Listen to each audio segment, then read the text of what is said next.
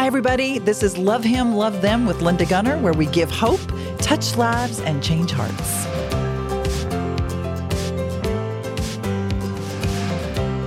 Hey, everybody. We are finished with our series on how to pray and get what you pray for. So if you don't know how to pray and get what you pray for, you need to go to our YouTube channel, Love Him, Love Them, and you can go back and uh, watch those videos. You can watch some of them. You can listen to some of them.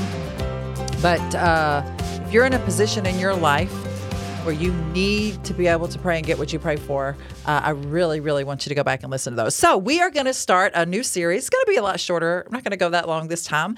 But it's uh, a topic that I really want to share with you, just because everything I talk to you about is stuff that I need to know, right? So I'm kind of using you to make me study, right?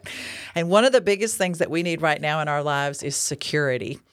Um, I'm going to tell you why, but it's a very hot topic for me right now because of what we recently had to do in Haiti. So Love Him, Love Them, for those of you who are not familiar with us, we are an organization that operates in the country of Haiti. We have churches. We have a transition home. We have a hospital. We have orphanages. We have a guest house. Um And we were forced as a board of directors to go into many, many meetings about this when recently our hospital in Haiti was raided by gangs. They came up to our little window and pulled it open. They were actually coming to us for ammunition. Th- these gangs were out of ammunition, and they thought our security guards were armed and had ammunition. We actually weren't armed at that time. Um, so instead they took, his name is Calypso. He's one of my favorite, favorite people in Haiti. He looks like a... Uh, He looks like the Incredible Hulk is what he looks like, but he's not green. He's the sweetest little teddy bear there is, but he's huge. But these gang members, you know, so you can do whatever you want when you've got an A K forty-seven. They ended up taking his motorbike and his transportation, and they beat our other security guard with their with their gun, even though it was not loaded. We didn't, they didn't know it at the time, and beat Eddie over the head. And it was at that point in time that we decided we got to do something. And then actually the police in Galat-Chambon, which is where we're located in Haiti, came back and said, do not open up that, that compound, that particular compound. We have six different locations. That particular compound in Haiti has our hospital, our transition home, a K through twelve school, our church, and then we also have some of our chickens and pigs and goats there. Um, and so they just said, I mean, we had gotten to the point where the gangs were coming in and holding guns to our doctors' heads saying, you've got to fix us before you do anything else. So we went back and forth and back and forth. And we, we our board talked a lot about what we're going to talk about tonight. How do you know where to put your security? How, what do you do about that? So I'm going to go ahead and tell you what we, no, I'm not. I'm going to tell you at the end what we did. Because you know what? Everybody wants security. It doesn't really matter where you live. It doesn't matter what you do. I mean, look right now, just in the news, do you think the Supreme Court justices would like to have some security right now? Look at our Senate. Look at our Congress. I mean, look at a homeless person living under a bridge. Do you think they would like to make sure that their things were secure? So it doesn't really matter if you're living in the United States of America or if you're living in a third world country. Everybody wants security. We all want security in our marriages. Hello? Can I get a amen? We want financial security. We want security for just our stuff. You know, if you happen to live on the lake and you have a boat, or if you got a motorcycle parked out front. I mean, we all have, what's that thing, Ring, that they had on Shark Tank where you can see everything and everybody before you come to the door. You know, we want security in our cars. We want, I, I know some of my kids have uh, passwords on their phones. You want security on your phones. You want security on your computers. One of our, our daughters, Radofka, who's here from Haiti and is going to school, last week she was in a biology lab, and they're, which please tell me how you can do a biology lab virtually, but uh, let's don't go there. So anyways, I guess you pour this stuff in using the drag thing or whatever. During her biology lab, someone took over her computer and pornographic videos started playing in the middle of her doing her biology lab. And then she started getting threatening uh, messages via the, the person that had taken over her computer that if she didn't give them money, uh, they were going to put pictures up and this, that, and the other, and all sorts of stuff. Horrible, horrible things. So we want our computers even to be secure, right? And you know what else we want security in? We want it in our hearts and in our souls.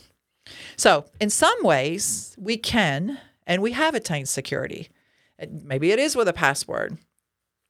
Maybe it is with a security system. That's such a joke at our house because we we actually put a security system in with our first set of five kids because we were we would travel a lot. And we wanted to make sure that when they said they were home, they were home. So we would put a camera even in the driveway and in different places. But then we would forget to turn it on. We would forget to lock the doors. We would forget to do everything. So our family is not a good security camera family. Um, but, you know, the bottom line is none of us have achieved total security. However, there is a completely different way that we can. And that is the wisdom of God coming to us through the pages of the Bible. Do you know that that is one way that offers us total security? Just listen, Proverbs one thirty-three. Here's wisdom from Proverbs one thirty-three. Whoever listens to me will live in safety and be at ease without fear of harm. That is a good deal. I mean, if you had that on a security system, people would buy it. I think I'm going to start selling Proverbs one thirty-three. Whoever listens to me will live in safety and be at ease. That's total security, people. That's security physically, emotionally. That is complete security. So once we open up our ears and we listen to what wisdom tells us, that kind of lets us in on the fact that there are really two realms of security, okay? There's what's temporary, or um, I mean, the word for it's really temporal, but it's just not a word I would normally use, so I'm not going to say that. It's temporary or worldly. I like worldly. And then there's also the eternal realm. So the security that wisdom offers us is in the eternal realm. On the other hand, since everything we do as humans to get security here on earth, the only success that we can really get here on earth is temporary, right? It's not permanent. The basis of that security that the Bible offers is a direct effect of the offer of a personal relationship with Jesus Christ. Now, this is really, to be honest with you, it's, it's a hot topic right now, this personal relationship with Jesus Christ, because Jesus is really getting tossed around a lot in the world today as far as who he is, what he means, whether or not he's the only way to heaven. So I just want to tell you what Psalm twenty-three, what the offer he makes to us is there. David says in Psalms twenty-three, "The Lord is my shepherd. I shall not lack anything." Now, that's security in time in, in this life, right? The supply of all my needs is guaranteed on the basis of my personal relationship to the Lord. So that's what he's saying. The Lord is my shepherd. My personal relationship with him, he's my shepherd. My sheep know my voice. I, we have a, a Rockies Marine, which is a storage unit that donates um, storage units for us for Haiti. We collect, collect, collect. We we take twenty-five hundred pairs of shoes every month to Haiti. And so it takes us a while to get those together before we can ship them over in the container. So we put them in the storage unit first. We have medical supplies, x-rays. Somebody just gave me two more dental chairs last night to go into our hospital. But we have to have a place to put those first. So Rocky is a good friend of my husband's, and so he gives us those storage units. So the other night we were up there for some reason, I can't remember, but Rocky just... He also has cows. So he, um, we get all of our hamburger meat and our steaks and whatever from him, grass-fed beef. But, I mean, who cares? We do it just because we love him. But he just had three new baby cows born. And he was telling us the story. We we went up on the other – he lives on the other side of the storage units. And so we went up on the other side. There was a, a red one. He said he's calling Ruby. I think he was making fun of me. I don't really think he did have names for him. But – and two little black cows. Uh, and we were talking about it. And he said, uh, he said, you know, Linda, all I have to do is say – and you have to know Rocky. I mean, he wears a cowboy hat all the time. He goes, all I have to say is, come on. Come on. He said, when I say, come on, those cows come running, right? And all I could think of was the sheep know the shepherd's voice, right? He even told us a story. He told David and I a story about how he was selling some cows and he took them to the thingamabob, whatever the place is where you go and sell cows. And his cows went in with all these other cows and uh, they were all roaming around and people were looking at them. I mean, they were tagged and stuff. But he said that when he was ready to go, he, he ended up not selling the cows. When he was ready to go, he walked up where all those cows were and he goes, come on. and his cows came out. Just his cows came out. So the the bottom line is, when he's your shepherd, he, we know his voice, right? He knows who we are. It's a per, he. I hate to break this to Rocky and his wife, but Rocky has a personal relationship with those cows. The supply of all my needs is guaranteed on my personal relationship to the Lord. I'll lack nothing. And look, then in verse four, in that same psalm, David speaks out about the transition out of time into eternity. So he says, even though I walk through the valley of the shadow of death, I will fear no evil. For you, the Lord, are with me. Thy rod and thy staff, they comfort me. So there is security not just in this life, but also in the next world. So in that moment of transition, David was absolutely confident when he wrote this that the Lord would be with him and would receive him into eternity, and that the same confidence is available to each one of us. You know, we have a friend, Irene, uh, Irene Jackson. She's in our home group, and her husband passed away. I know it's probably been two years now. It seems like it was just yesterday, but then sometimes it seems like it was ten years ago. But my husband and several, actually, I think, Michael, weren't you there too? Several guys from our home group were actually in the room whenever Tom was passing away. They were there praying and, and just being there with Irene. And literally, he saw, I should let somebody else tell this story. I think I am going to interview Irene and let her share this with you. He, the fact of the matter is, there was no fear.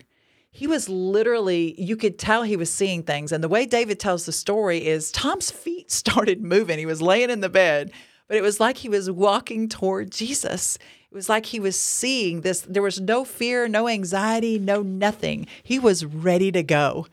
So I will fear no evil, even though I walk through the valley of the shadow of death. That's that is true security and true confidence that the Lord would be with him and would receive him into eternity. And the same confidence is available to each one of us. We just have to make that same decision and that same commitment that the Lord is our shepherd. I want I want us to talk for just for a couple weeks, a couple different times. Uh, and if you miss one, don't worry. You can go to our YouTube channel, Love Him, Love Them, and see the other episodes. But how do we find security in this life? I mean, what about when times when we're really in trouble? Or what about times when our finances are a hot mess? And in our prayer room this past week, um, which if you ever need prayer, Love Him, Love Them has a twenty-four hour prayer team. Um, but we also have a clubhouse room called Prayerpreneurs. And in the room just this past Friday, four people in that room were going to lose their homes within a week and a half due to these just really, really our interesting situations. So I can't wait to see from the prayers what uh, what is going to happen with that. But what do you do in a big time of trouble like that? Or what about emotional security? We're going to look for the next couple of weeks about how God provides security in those situations and also the conditions that we have to meet in order to qualify for this security in each of the, those areas of our lives. So what about security in a time of trouble? What about, I mean, big time trouble? Like what about war?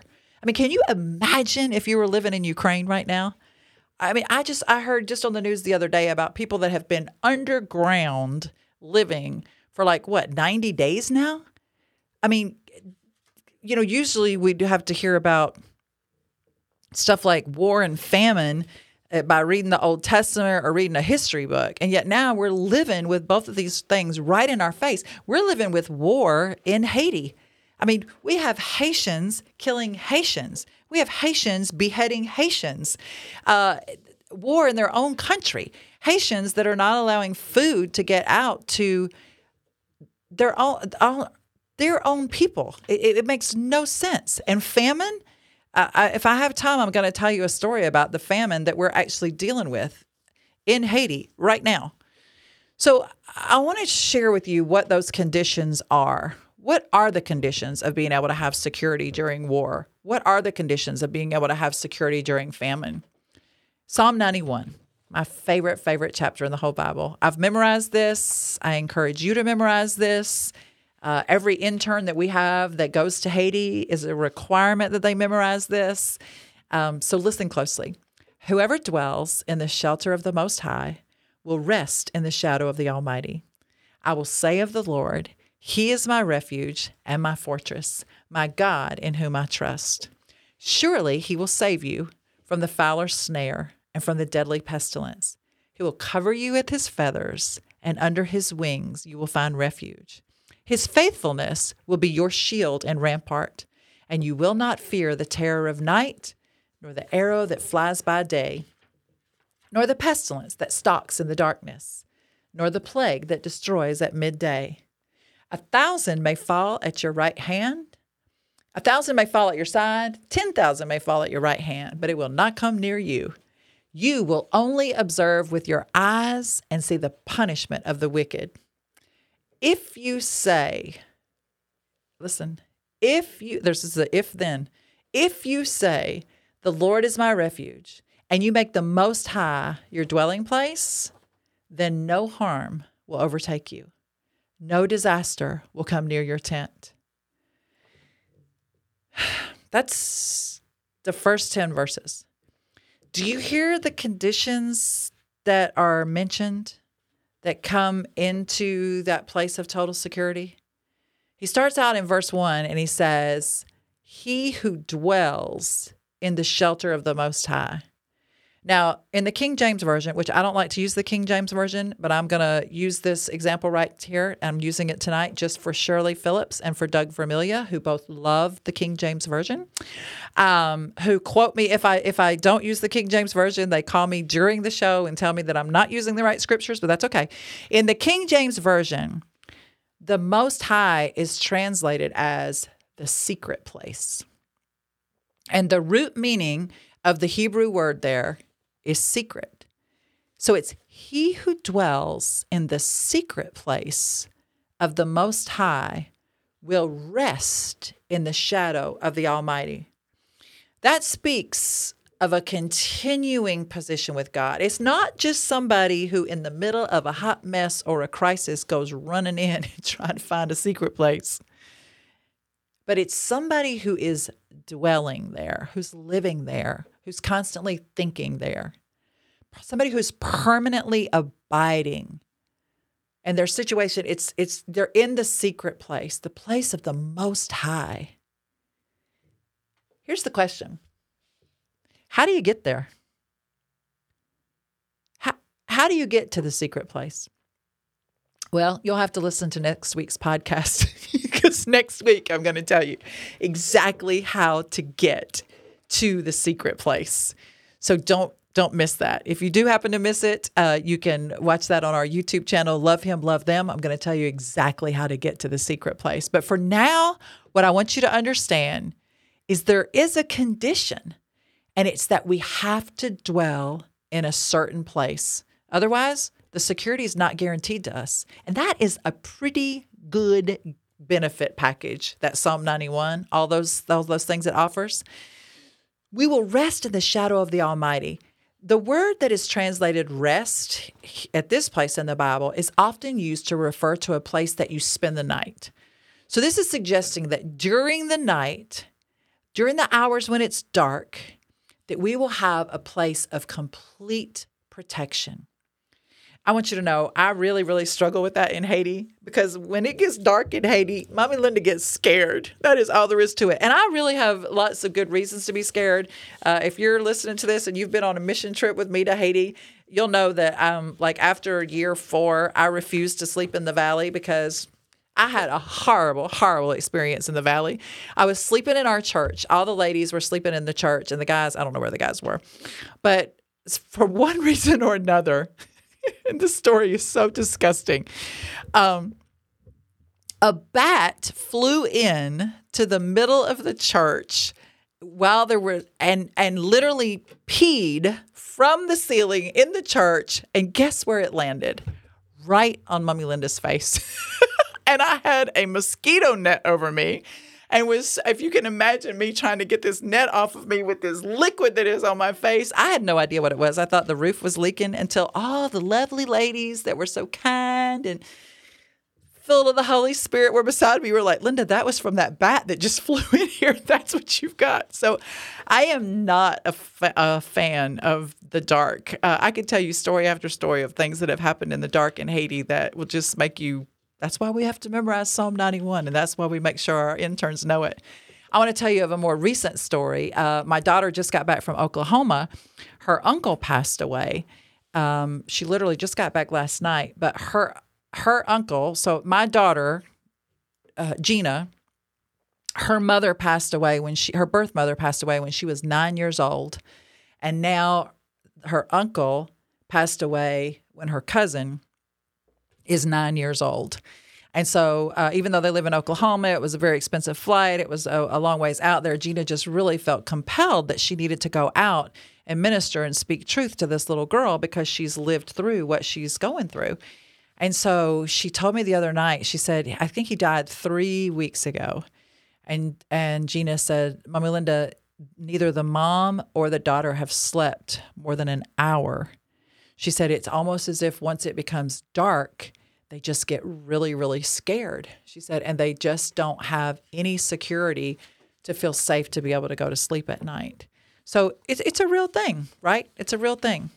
The second condition in verse two, it says, I will say of the Lord, He is my refuge and my fortress. Okay, so that's another really important condition. Because for most people, the Lord is the furthest thing from our refuge. And our, we we run to antidepressants. We run to smoking, to drinking, to eating. I'm, I'm a prime example of that. We want to fill up that void in our soul and in our spirit with something that can satisfy us right now, right? We want, a t- even though it's a temporary fix and it's sin and it never works, we still keep going back after the same thing. So this is saying we got to say of the Lord that He is our refuge. He is our fortress. Personal confession of our faith in God and our relationship to Him. That's another condition. It, it's got to be a bold personal confession of our relationship with Him. There's so many times when people are in conversations with people and they just don't want to even admit that Jesus is their Lord and Savior. We don't just believe in our heart. We need to say it with our mouth. You know, another place in Psalms it says, let the redeemed of the Lord say so. I mean, come on, people. So whom I, whom He has redeemed out of the hand of the enemy. Redemption is not effective until we say it, and we make it effective by our own personal confession. What about all these ways of trouble that we are given, given protection from that are listed in this chapter? I mean, here's the benefit package. The fowler snare, the deadly pestilence, the terror by night, the arrow that flies by day. If you don't know what that arrow is that flies by day, go read Ephesians six. The pestilence in the darkness. I heard the kids going outside the other night to get something out of the car, and I heard Miranda screaming at the top of her lungs, and there was a snake that had gone across the driveway. Uh, that was the pestilence in the darkness. The plague at midday. And then in verse seven, it says, anything that lays men low, a thousand may fall at your side, ten thousand may fall at your right hand, but it is not going to come near you. That's a boldness and a confidence. You know, there's many stories of this from our hospital in Haiti, of times that I've been there praying for people um, in the waiting room, people that have contagious diseases, people that have rashes that are wide open, people that have scabies uh, that, you know, you would normally never even want to go near them. But the promises in this verse really, really help me with that, that when I'm there and when I'm praying with the boldness and the confidence, and I'm not telling you to be stupid but and, and not use wisdom, but God has protected me over and over and over again of uh, times that I've been praying for people in that hospital, in that waiting room, that uh, I've walked out of that country pain-free, completely healthy. Now, I have left in a wheelchair before because I was dehydrated and wouldn't listen to, when it was ninety-nine degrees outside. Uh, but I've never left because of a plague or something that hit me. You know, famine is currently on the brink of our locations in Haiti. We uh, actually just made the decision this week. I want to show you this um, for those of you who are watching on YouTube. This is how we feed our children in Haiti.